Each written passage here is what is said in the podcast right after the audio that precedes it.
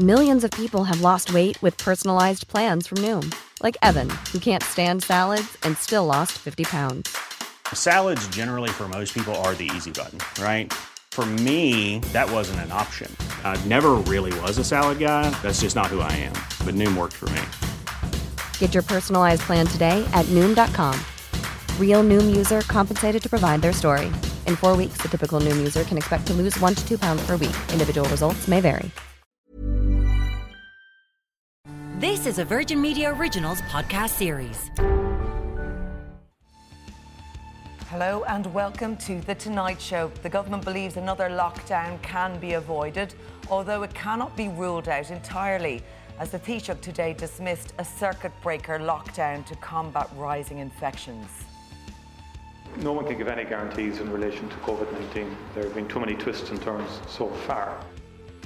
Joining me in studio is Professor of Immunology at DCU, Christine Loscher, psychotherapist Joanna Fortune, and Labour TD Aodhán Ó Ríordáin.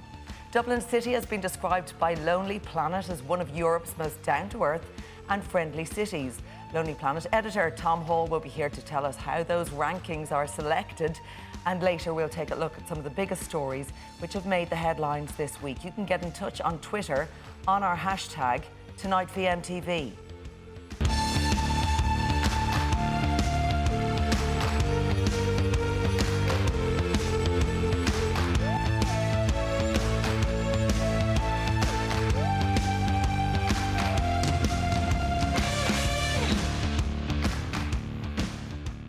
First tonight, Virgin Media News reporter Nicole Gernan joins me now from government buildings. And Nicole, NPHET and the government um, again seeming at odds over their messaging, this time over children socialising. Amid those rising case numbers in the 5 to 12 year olds, what's the Taoiseach have to say about it today? Yeah, Claire, there's an awful lot of confusion here, and that's because, as you say, there's a bit of mixed messaging coming. So this is all from Dr. Ronan Glynn saying at the NPHET briefing last night that, first of all, children can, of course, go trick-or-treating this weekend, but perhaps parents should be considering whether they should mix with all their different social groups, given that the incidence rate of COVID-19 is highest among 5 to 12-year-olds. And he also said we should perhaps be looking at whether they should curtail some of their extracurricular activities. And that's something that was actually echoed by one of the teaching unions, the INTO, today, as it called for the reintroduction of some form of contact tracing in schools and said also that perhaps we should be looking at postponing things like school tours and also parent teacher meetings. But when the Taoiseach was asked about this today, he said that the government has received no guidance in relation to curtailing extracurricular activities. And he said that he believed extracurricular activities were hugely important for children, so they wouldn't be rushing into anything about that at the moment. Um, so there is obviously, as we say, some confusion about this, and that is understandable for parents as it, it, there is some mixed messaging. However, I think the key thing here is that if children and your child does have any symptoms, the key thing here is to make sure that they self isolate and get a PCR test, and crucially, that you don't send them into school come Monday. Now, Nicole, also today we heard a little bit more about the government plans for antigen testing. Yeah, that's right, Claire. So from today, anyone that is deemed to be a close contact of someone who has a positive case of COVID-19 is going to be sent antigen tests in the post, provided that they are fully vaccinated and that they don't have any symptoms. And what they're going to have to do is once they receive these antigen tests, they'll take one once they receive it, then another one two days later and another one two days after that, unless, of course, they start to develop any symptoms or they receive a positive antigen test. In that case, then they're going to have to self isolate and book themselves a PCR test. Um, now, this is going to, um, obviously, they're going to hope that this is going to decrease our rates of COVID 19 and pick up more of the cases. And interestingly, the Taoiseach also said today that this could perhaps could be something that we might look at for schools. Perhaps if there is a positive case in one of a school pod, that antigen test could be distributed to other children in the pods. Now, the HSE has said it's going to be providing detailed information to people about these antigen tests and crucially as well, it's also going to be providing more information in relation to our vaccination scheme. And this one is going to be targeted. So it already provides information in lots of different languages, but it's going to be providing information in nine additional languages on social media. And that's after a CSO survey found that Eastern European workers have the lowest rates of uh, COVID 19 vaccination here in this country. So there's going to be lots of messaging on social media in nine additional languages, as I say, some promoting the vaccine and others course, providing information uh, for pregnant people. And just briefly, Nicole, um, that legislation has come into law about ticketing uh, for nightclubs. That's come into effect now, meaning all nightclubs will have to ensure that people coming in the door will have a ticket if they want to go clubbing. Yeah, that's right, Claire. So, despite the fact that the industry had asked for a two week grace period, this is going to come into effect from tomorrow. The tickets are going to have to be purchased an hour in advance and they're also going to have to be electronic. People will have to provide their personal details, and that's in addition to people having to provide their COVID cert and their photo ID at the door. Now, tickets um, won't be uh, transferable, however, they can be uh, cancelled and then reissued. In addition to that, uh, the records are going to have to be kept for 20 28 days. But people will actually be able to acquire tickets if they're inside a venue earlier on in the night and want to stay until later. So that perhaps appeases some people. Um, however, no doubt there has been an awful lot of um, consternation from the industry, an awful lot of people not very happy with it, saying they're just having 24 hours in order to implement this and saying many venues simply don't have the suitable ticketing machines. Okay, Nicola, government buildings, thank you for bringing us that update tonight. Now, doctors have reported a marked increase in the number of children with upper respiratory tract infections and say they are worried that this is masking the true number of COVID 19 cases. Well, joining me via Skype is chair of the GP subcommittee of the Irish Medical Organisation, and that's Dr. Denis McCauley. Uh, Dr. Dr. McCauley, you're very welcome along to the programme tonight. We are hearing those concerns about the, the 5 to 12 year olds being the group with the highest COVID incidence rates in the country. Um, are you seeing evidence of that in your surgery? Very much so, Claire. The incidence of, of uh, children coming with uh, respiratory symptoms has really soared really in the last two weeks. Undoubtedly, some of that is due to other viruses, such as the um, respiratory syncytial virus, but there, there is a, a, a, large number coming. We are noticing, unfortunately, a certain reluctance of the parents to go for COVID testing. I think the, there's a number of reasons for that. I think they're depending too much on the lateral flow test that you mentioned in, in your last piece. I think there is the implications of a positive test, and I think people are just tired. That's that's the other I- issue as well. So there is a lot of respiratory illness, but some of it is on, on is undoubtedly COVID. I'm not sure if we're diagnosing all of them. Um, are, are, we hearing uh, just a little bit more um, in the way of, uh, anecdotally at least, it seems that there are lots of kids going around with head colds and coughs this year, a lot of them with viruses that are simply mimicking um, COVID symptoms. Are we seeing more this year and this year than, than perhaps other years? Well, well, um, compared to last year, particularly because you know there was really no respiratory uh, illness last year. I, I think there's confusion I think there's a we probably would have to ask for the algorithm for testing and, and so forth to be up to be up to be updated to take into account the sort of general apathy that does exist amongst uh, families to go and actually have a test with their with their child. So last year there was none. This year it's probably the same as usual, but people have medicalized it really, whereas before there would be a lot of self care now, naturally, when there's a respiratory illness, they're very interested in actually talking to the doctor, presenting to, to the doctor. But that final pathway of going to get a COVID test is not as it's not as sure as it was last year. People are reluctant to go. Much talk again about contact tracing. Do you think that there's a case for it to return in our schools? Uh, probably it's i think the algorithm has to be changed. I think at the very beginning of this the things were going well until a number of weeks ago until this virus arrived this other virus arrived. So it is very con- confusing.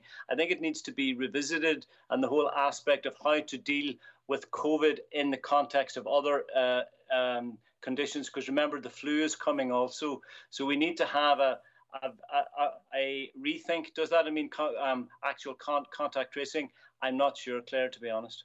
Yeah, and briefly, Denis, just with the, the hospital figures that we're hearing about, um, do you see a knock on effect for patients that you're referring for, you know, treatment of other conditions to hospitals? Are you seeing a backlog there and, and a delay in their referrals? I think that that actually began at the beginning of the COVID crisis. We're only beginning to see the consequences, um, cancers being delayed, so uh, their actual di- diagnosis being being delayed. I think it's it's a news item, but it has been present for the last year, really. So we have we have been seeing that generally since since this crisis started. Remember, there was a crisis before the COVID crisis in in actual relation to to waiting lists. Anyway, it has only made it worse. Okay, Denis McCauley, Chair of the GP Subcommittee of the Irish Medical uh, Organisation. Thank you for joining us tonight. Good evening. Well, with me now in studios, Professor of Immunology at DCU, Christine Loscher, psychotherapist Joanna Fortune, and Labour TD, Aodhán Ó Ríordáin. Um, we have no government representative, um, none was available to join us here in studio. But I want to start with you, um, Christine, and just on all this talk we're hearing, those rising case numbers, and this group, the 5 to 12 year olds, the primary school children essentially. Um, you know, that, that warning around increased socialisation and that warning from Dr. Ronan Glynn last night that they should perhaps cut back on, on the activities. The government then today saying, no, we haven't got such advice. It is quite confusing and worrying for parents. What would your take on it be? So I think the first thing to say is that it's not surprising that we're seeing an increase in case numbers in this age group. I mean, we opened schools at the start of September on a very high background of case numbers in the community. So there was only one way that the case numbers in these this age group was going to go. Um, and if you actually look at the figures, they're probably about one or two percent in terms of the numbers of cases this two weeks versus the previous two weeks. So there's a small increase there, but I think the positivity rates are up. I think that the, the mo- most important things to say is, is, is that it's not surprising. They're all unvaccinated. Um, they have been mixing, and they're in a context of all of the rest of the community mixing. We've public transport back, we've schools and colleges, and we have workplaces back. So they've they're in the larger context of the whole of society opening up so it's not surprising. I think in terms of curbing kids activities i think we've all seen that children's activities in the mainstream have actually moved outside particularly over the last 6 months. And i think we all see that every weekend that continues to be the case. So i think in fairness to parents the mixing of children is is not happening in large numbers in the homes at the moment children's activities are predominantly outside all of their football training GAA training whatever it is yeah. they go to is predominantly outside. What about outside. those indoor activities for kids who say they don't want to play sport but are doing a dance class or an art class or something indoors? And again, all of those are regulated in terms of how those classes are run. They are all abiding by the guidelines. You know, I have children myself that are in those classes and they're very well run. So I think we shouldn't be focusing on what we shouldn't be doing with the children. I think we should be focused on do we need to change our behaviour a little bit? We saw the data coming out of the ESRI yesterday saying people have changed behaviour, they're not as adherent. So I think in general we probably need to maybe adhere a little bit more. But I don't think we should be focusing on starting to negatively impact on kids by by minimising their activities because I do think they are very important. Um, I don't think mixing at activities is any different outdoors than it is to being in school indoors, and they're all going back into school on Monday. So I think that's where the confusion about the messaging is coming across because we are putting them all into a classroom next yeah. Monday, and I don't think that really focusing on what they're doing mm. between now and then in terms of activity is going to make all that difference. Yeah, um, you know, Joanna, like there's, you know, about curtailing children's activities. I think uh, for many parents, they were like, God, kids have been through enough here. Absolutely. Um, tell us about the impact of, of say, say we are forced into that situation, say the government go along with NPHET's view on it and say we should pull back on these things. What sort of impact do you think that's going to have on children? Well, the one stage? thing that the pandemic has consistently shown us is that children's mental health and well-being, children and adolescents indeed, is profoundly affected by their surroundings, their circumstances, their connections and relationships with parents, but also teachers, their peer group, and how they get to play, learn, and grow. So, curtailing, and even that word, limiting and curtailing, cutting back on their opportunities to socialize and connect. If we make significant changes to how our children socialize, we shouldn't be surprised that there are significant impacts on, on their global well-being, including and maybe particularly their mental health well-being. And of course, and I fully appreciate by the nature of a pandemic, it is an ongoing, ever changing situation, and ad- adaptation and flexibility is really an important part of it. But this kind of, you know, confuse, confusion that came out today is just not acceptable at this stage of the pandemic, and there has to be responsibility for that. Like, we have to have clear communication and commitment to our children's well-being because don't forget they took Christmas holidays last year and they didn't get to go back to school till March. So sending out a mixed message today, of course that frightens children and their parents about what does that mean and, for and very, us. Very few parents will forget um, the, those three months certainly. And Aodhán, in terms of the government messaging here, are we back to where we are before? NPHET saying one thing and the government then mm. defending their own actions in this area? Or is there justification there because of the, the cases that we are seeing among the 5 to 12 year olds and the general concern yeah. that's there from public health officials? Well, I think it's a shame there's not a public, uh, sorry, a government representative here tonight that we could maybe debate with or I could debate with because there has been a divergence between what government representatives are saying and what the public health messaging is. is. If you hear government spokespeople, it's all about opening up, it's about positivity. I would su- suggest a, a, level of complacency. But when you hear voices from Paul Reid or, or Ronan Glynn or Tony Holohan, it's about the pressure on the, on the health system, it's the pressure on, on ICU, and then we have a message today about 5 to 12 year olds. As has been said, 5 to 12 year olds are primary school children.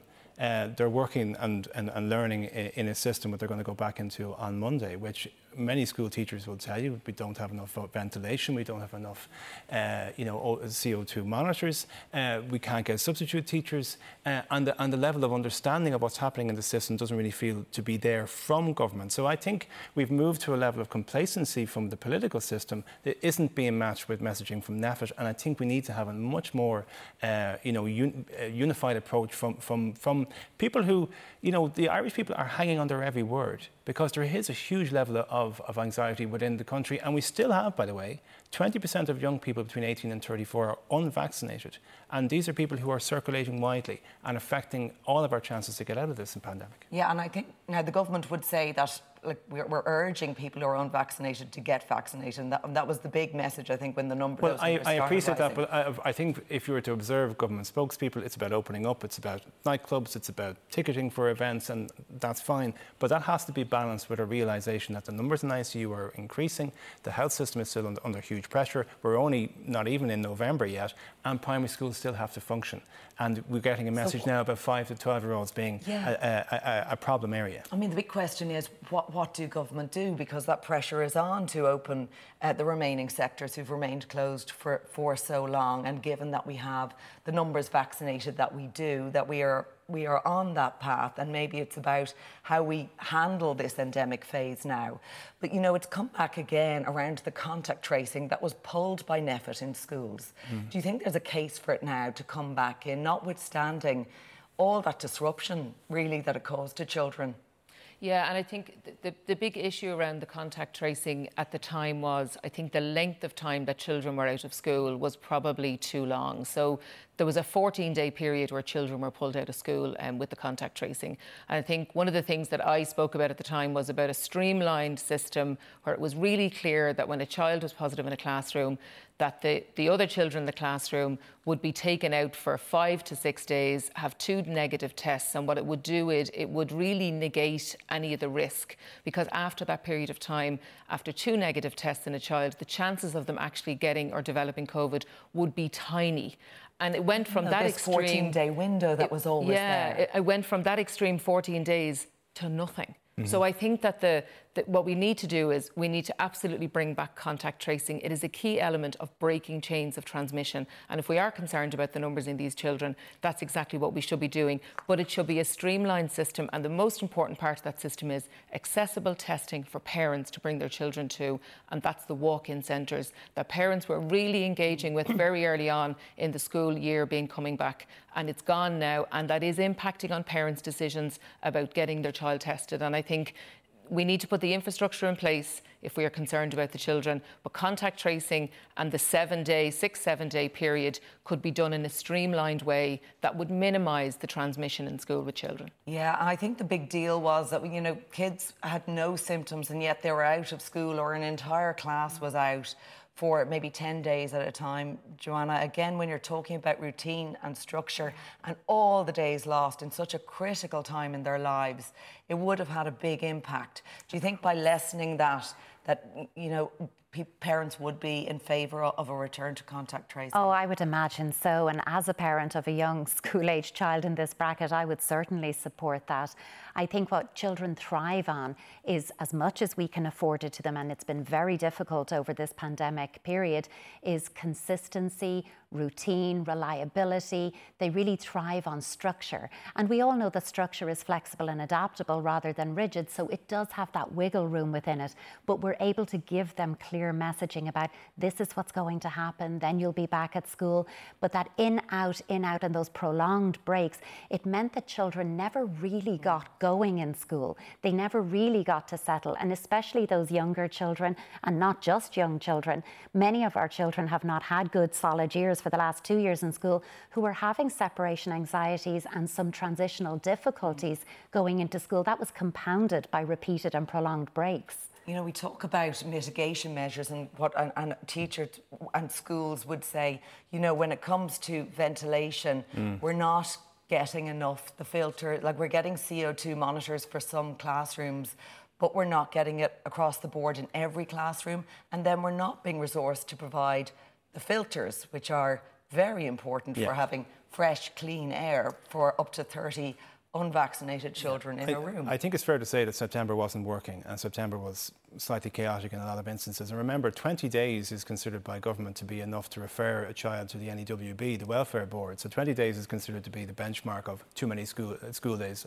having been missed. 14 days, therefore, in a, in, a, in a chunk is a massive amount of school time to miss. But you're, you're quite right. There were, you know, entire class groups being sent home because the public health teams were, were swamped. They weren't dealing uh, in, a, in a timely fashion with individual schools. Principals felt they had to err on the side of caution, and entire school groups were being sent home. So that wasn't working. So a change was made, and a change had to be made. But I think we've now gone to the other extre- extreme, and there needs to be a balance between the two. And I think antigen testing is part of, the solution there. But again, there are systematic problems here within the system: overcrowded classrooms, not enough uh, resources schools also not being backed. I mean, there are situations, for example, in Wexford, where a principal and a, school board of management made a decision that was best for their school. Uh, one school out of 4,000 in, in, in, a, in a, a war type scenario, I think is something that needs to be backed by the department what I heard from a Fine Gael minister was, well, sure, if you let one school close, they'll all close. I think that shows a lack of trust with school leaders and school communities who, in these very difficult circumstances,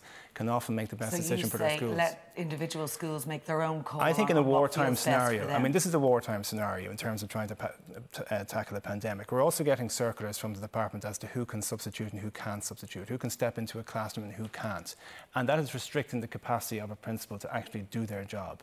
And many of them are just ignoring these circulars because they're just they're just not workable. And I think the minister and the department need to be an awful lot more, I suppose, in touch what's happening on the ground and realise that everybody's doing their best and to inject an awful lot more trust into the system than, than that's than that's what's there at the moment. And what do you think about the, the ventilation um, that's currently in, in our school buildings? I mean, hard to gauge what every school around the country has in terms of fresh, clean air for their students. But do you think that's really important at this point to, to look at those filtration systems and for government resources, state resources, to be put into making our schools long term um, a fresher, safer place for everyone?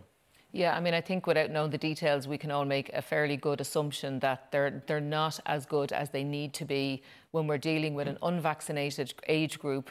We're dealing with unmasked children in schools, and we're dealing with a lot of them in a very small space. So I think absolutely. I mean, this this is kind of what should have been worked on over the summer. Mm-hmm. It should have been done long before now. And I, I just think again we're coming back to do we restrict kids' activities or do we do the things that we should be doing to mm-hmm. mitigate their risk? And they're the things we should be focusing on, not restraining kids from doing their normal activities. What about the likes of antigen testing? The Taoiseach mentioned it today for pods in schools, close contacts. Um, now there are still there there's still reluctance around antigen testing and its effectiveness. Do you think in this case it would help drive numbers down and give that reassurance that, that everyone's looking for? Yeah, again, antigen testing is a really good de-risking tool, and that's all we're trying to do in every scenario at the moment is just lessen the risk. I think if we're not going to go back to full-blown contact tracing, where we're going to have children out of school with negative PCR tests before they're back in, then antigen testing is a good alternative. In the same way as they're being sent now eh, out in the post to, to, to close contacts, um, we could use a similar system again to be able to just minimise the risk before kids go back into classrooms. So they're a good alternative. And briefly, Christine, I just want to ask you on the on the, the subject of lockdowns and the Taoiseach and the Taoiseach not being able to rule them out, although clearly they're not in favour of them, and despite WHO saying, you know, a circuit breaker could be in order here. Do you think it would work? Do you think circuit breakers work? I think the key issue at the moment as to why that is being considered is the hospitalisations and the ICUs and the pressure on the health system. The key thing that we need to do to address that, and we can address it, is the booster vaccines for over 60, where they are disproportionately represented in hospitalisations. They account for 63% of hospitalisations from our case numbers at the moment. So we need to talk, stop talking, I think, about circuit breakers and actually do the things that we know we can do that will actually mitigate the impact on the healthcare system. We'll leave it there. My thanks to the panel. After the break, Lonely Planet editor Tom Hall on why Dublin is among the world's top 10 cities. Stay with us.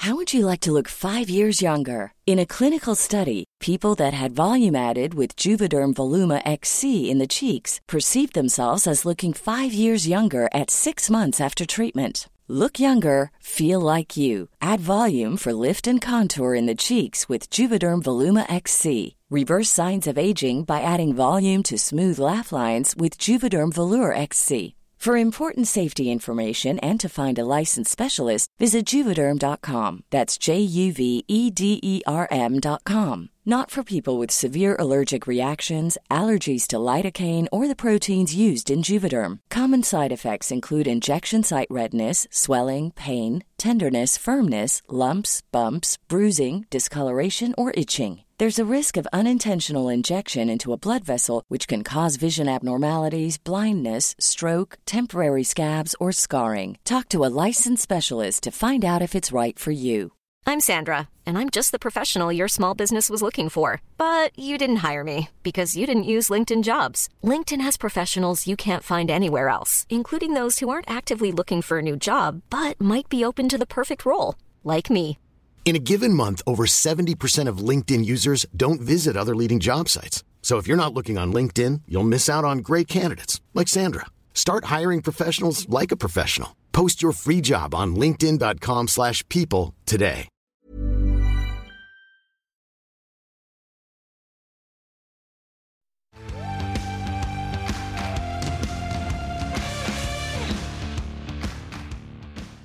Welcome back. Now, Dublin is one of Europe's most down to earth and friendly cities. That's according to Lonely Planet, which announced the capital as one of the world's top 10 cities to visit in 2022.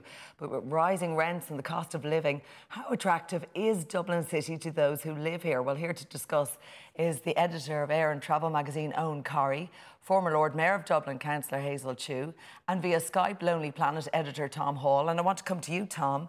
Um, there may have been a few raised eyebrows here when we saw we made it to the top 10, uh, Dublin City at least. But tell us from Lonely Planet's point of view, what makes Dublin so special?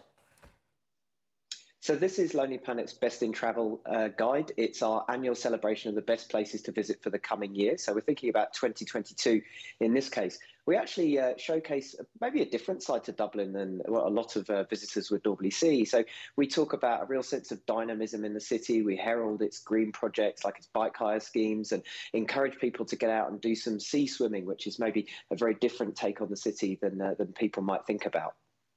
Um, just in terms of how you select your top 10, what sort of criteria are you looking for there, Tom?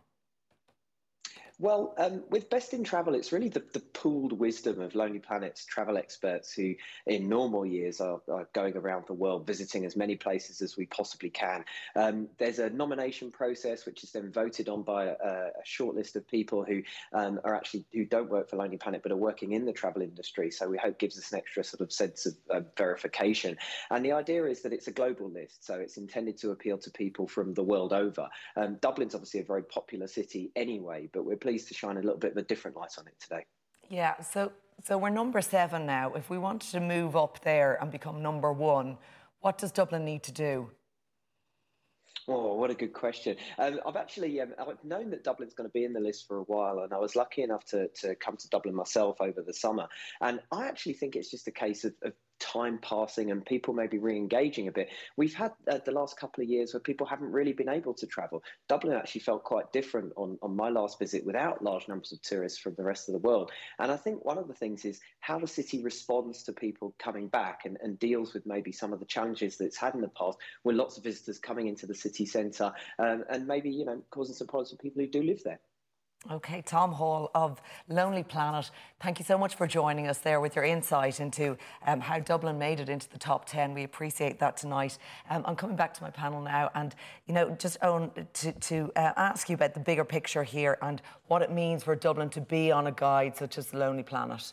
Uh, how important is it, do you think, for tourism? Really important, and Lonely Planet has been very kind to Ireland over the years. Um, we've got Ireland has been in the list, Cork has been on the list, Cliffs of Moher have been the list. Generally, we get there or thereabouts. Thanks to um, that selection process that Tom talked about, and people like Tom have been huge supporters of Ireland down the years. It's a small group of people who decide this. It's slightly random in that you know you what tends to trend, they will read top 10 lists, they'll pick up top 10 lists. It's also English language because Lonely Planet is hugely influential, you know, among English speakers worldwide. It's obviously founded, uh, co-founded by an Irish woman, Maureen Wheeler. If this was in Madrid, where the top 10 list would probably be Colombia, Peru, places like that. And, but it's hugely influential in the key, two key markets for us, our biggest market by far, Britain, and America, our second biggest market. So it's not really whether we come number one or number seven, because sometimes it's, it is a little bit random. It's a small group of people, but the fact you're in the list is the key to everything. And as long as we keep getting our key attractions into that list, uh, that's very, very important for our marketing. Um, as a former Lord Mayor of the capital, Hazel Chu, when you saw Dublin number seven there, were you surprised to see it? Was surprised, but I was really proud. It's a it's a great news story. It's it's a great to be on that list, and it's great to have Dublin on the map. But I think while we're celebrating that, we shouldn't forget the other positions we're on global lists at the moment, or the other figures. Seven on this list, were seven percent increase in uh, in rent for the first time since 2019 for this uh, second quarter uh, for this quarter in the year. We're also tenth on uh, vacant sites globally at the the moment. So while we're thinking of the celebrations of the list in terms of tourism, we need to think of the balance that has in terms of housing, in terms of whether we're housing people properly in the city, whether we have enough housing, and also um, what are we going to do in terms of culture as well, balancing culture, because we've had news stories in the last couple of weeks in terms of the cobblestone today with the Science Gallery, previously with Bernard Shaw. If we're getting all the tourists over here, what are we going to be showing them is another thing. So we need to make sure, first and foremost, we don't drive rent increases mm. too further. And the second thing is a balance of culture. Yeah, and just on that, like cities needing to have a unique selling point. If you're going to see, you know, famous landmark pubs and things like what we're hearing today about the Science Gallery, you know, fading away from that big picture and then all these images coming in about expensive hotels, it being a costly place to visit, that, that does damage to, to our ranking in terms of a place you want to visit, doesn't it? We can obsess about that a lot, uh, but let's face it, our competitors are Northern Europe. Our competitors aren't uh, the cheapest cities in the world. Our competitors are the Parises and Londons and Berlins and places that where prices aren't that hugely different for the tourist. What this um, is probably showing up and what Tom's comments show up Dublin has had to reorient its tourism from what it was, which was classic hangover tourism. It was the great place to come and party, big crowds, mm. Temple Bar. COVID has made that impossible in the short term to come back to.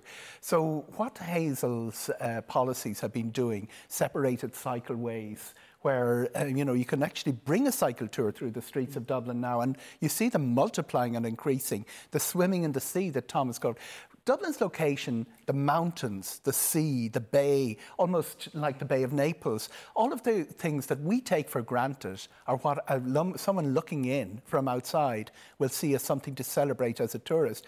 And you know, while the whole Temple Bar um, hangover experience uh, is probably you know got to be parked in the short term as a tourist attraction to Dublin. It's served us really, really well. There's an awful lot else we can be doing. Absolutely, no, so, totally agree with Owen on that. Temple Bar hangover culture. Tell us about that.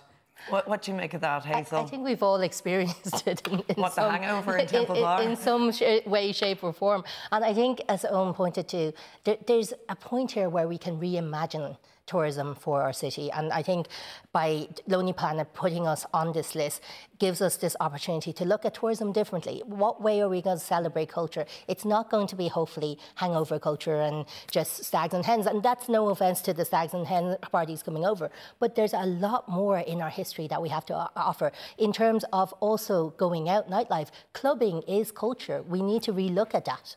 Yeah, um, you know, it's not just a challenge for Dublin, but it is nationally, isn't it, to get us back to where we were pre-pandemic? Uh, how, how can we do that, Owen? Less a challenge nationally, and I'll tell you why.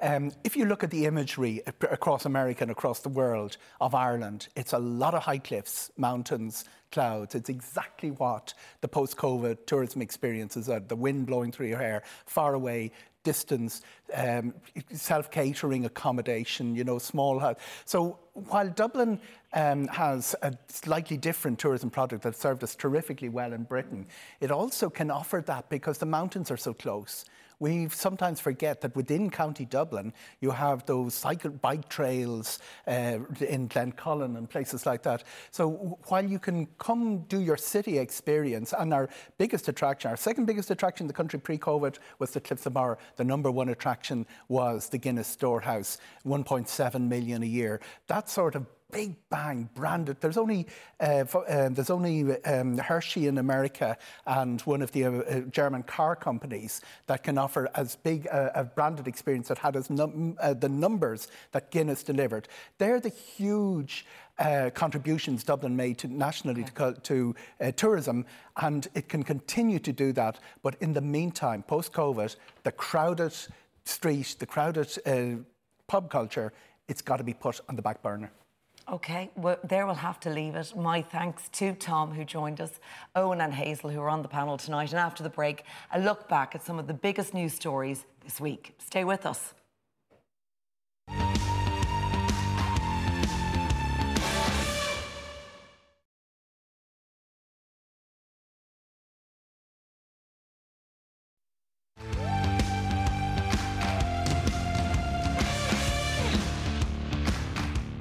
Back now for a look at some of the biggest stories which made the headlines this week. I'm joined by news editor at independent.ie, Denise Calnan, Irish Times political correspondent Harry McGee, and senior editorial analyst with Kinsen, Razan Ibrahim. You're all very welcome along tonight.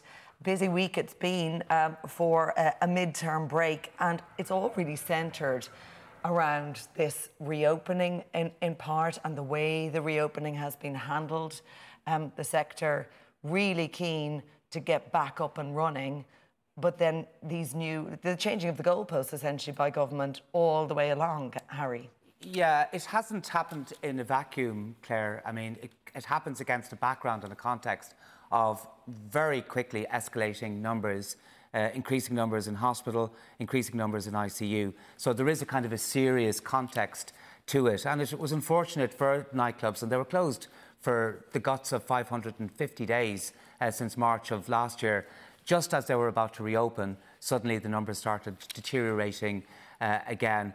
Uh, I think Catherine Martin tried to push for a full reopening last week, uh, but she was batted back by the Department of An Taoiseach and the Department of Health. So what we have now are new guidelines which were issued uh, today, and essentially all nightclubs from Friday will be all ticket affairs. So if you want to go to a nightclub, you will have to have a ticket. I think they can be purchased online up until an hour or so before the nightclubs open. But there will be very strict protocols around ID, around your digital COVID certificate. Um, if it's a live event, uh, you would be very surprised to hear that no crowd surfing is allowed, Claire, or no moshing, um, which is not really surprising, but there'll be some very strict rules in relation to it. And I think all eyes will be on the sector to ensure uh, that they're vigilant and that they're enforcing all the rules and that they're being compliant uh, with everything that has been laid down. But it's, it's going to be, it, it, they have reopened. Uh, and I think all eyes will be on them for the next few weeks, especially if numbers continue to deteriorate. Yeah, because we've been getting various messages this week with that reopening. We're also getting this you know, NPHET coming back out with their big briefing, talking about being deeply concerned about the rising numbers, um, making you know references to younger children. Then the Taoiseach had to kind of defend government strategy today. Um, it's been tricky and the messaging hasn't been great this week, has it, Denise? No, I think, Claire, that's the main thing, really, that actually it's, I think mixed messaging is the issue at the moment and people have been talking about that. I think earlier on in the year, people were saying that they were tired of hearing the same message and now people are saying we're actually getting mixed messages. I mean, we've had you know, um, oh, kids can go trick or treating last week, and that was great. And then we heard today there won't be restrictions imposed, but it's almost like this underlying message of, but you can, you know, you know, re- maybe pull your children back from some activities that they've been taking part in, and it's almost like people, are, the responsibility is being put on people now, a personal responsibility to maybe impose their own restrictions, as opposed to kind of the lockdown restrictions that we knew nationwide before. Yeah, that I suppose that uh, they did hint at that. They did talk about personal responsibility taking hold, didn't they, Razan? But um, it, it's also been this way that everything is open but you don't need to go to everything. And in fact, what public health officials say is, you know, really consider whether you should go to, you know, congested spaces or meet your friends in such a place. And and and that's difficult for people, isn't it? It's confusing now in the weeks ahead. Yeah, absolutely. But it's still personal uh, responsibility.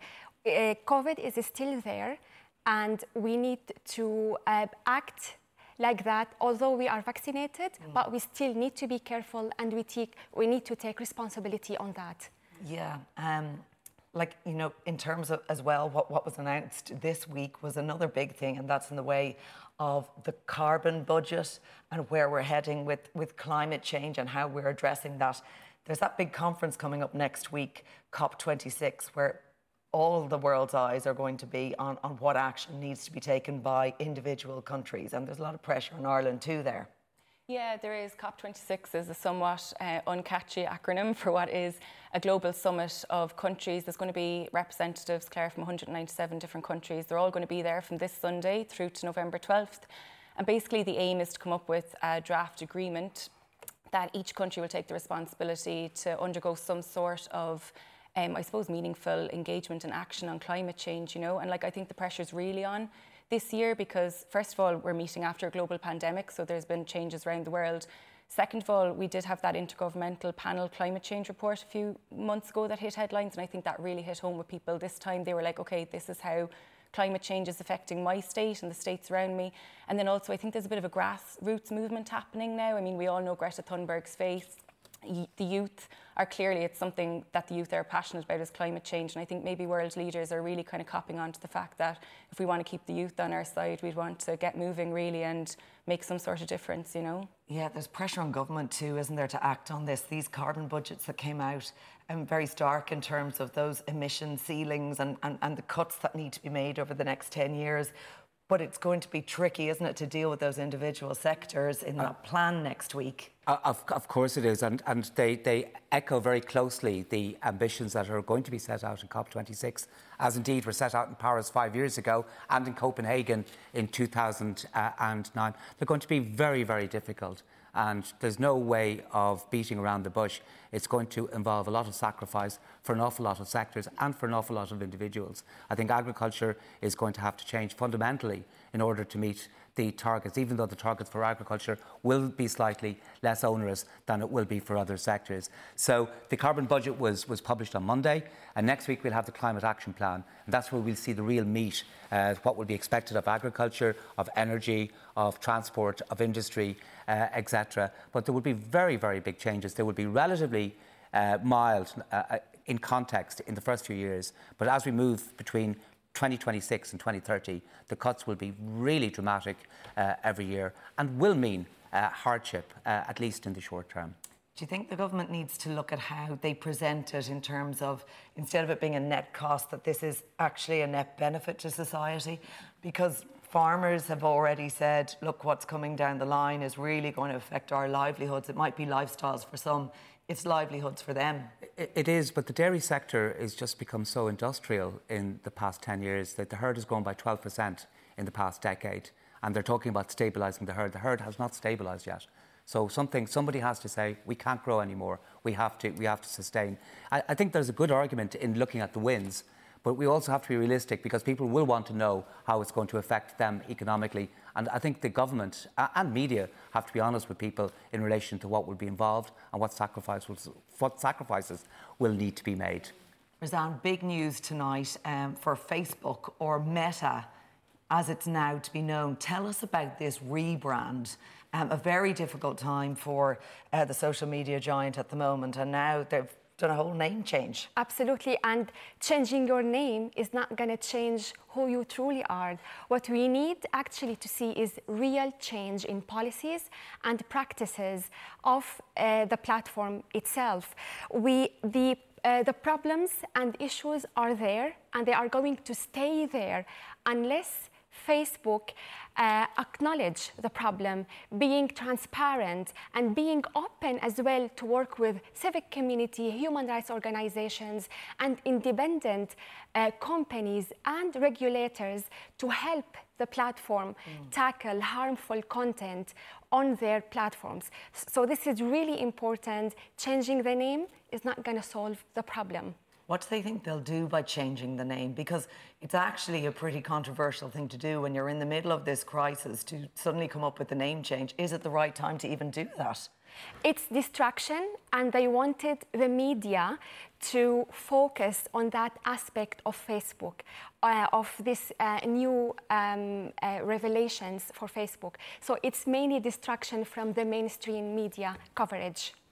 Yeah, what do you think about this decision, the name change? But of course, it came off the back of all those really damaging leaks um, that emerged and that testimony that was given by a former employee about really what was going on behind the scenes. Yeah, I agree with Razan, though. I don't think, you know, I know it's the name change of the umbrella group, and it means I think that, you know, underneath your WhatsApp and your Instagram heading now, it won't kind of say by Facebook. So it's kind of like they're almost trying to detach themselves from their other entities and it's like maybe they've realised there actually might not be the strength in the Facebook name that they originally thought, Claire. But I agree with Razan, like I don't think, you know, uh, there was a great big conference today and it was, you know, now we're going to be called Meta, but I really think that most people are talking about the controversy still, to be honest. Yeah, I know, and, and I can't see it going away um, anytime soon. Now, to other news this week, and the winner of the Siena International Photo Awards 2021 was photographer Mehmet Aslan for his picture Hardship of Life. Now, the winning image, which we can see there, shows a father who lost one leg and is holding his son who was born without lower or upper limbs due to a congenital disorder caused by the medications that his mother had to take after being sickened by uh, nerve gas released during the war in Syria. Razan, this image really struck you. Like, it's incredibly powerful. Absolutely. It's a very joyful image, but there's heartache behind it. Absolutely. It's all emotions. All English vocabulary and, and uh, words are captured in this moment. So it is painful and it is heartbreaking, but at the same time, inspirational powerful and full of love. And despite the hardship and despite the, uh, the hard conditions and the suffering, they are still smiling.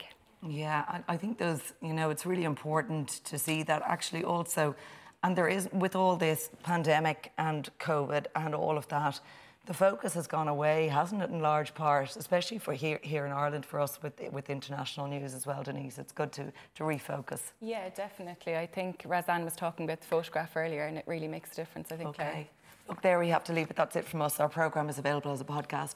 Our next news is on Ireland AM tomorrow morning, but from all of the late team here, good night and take care.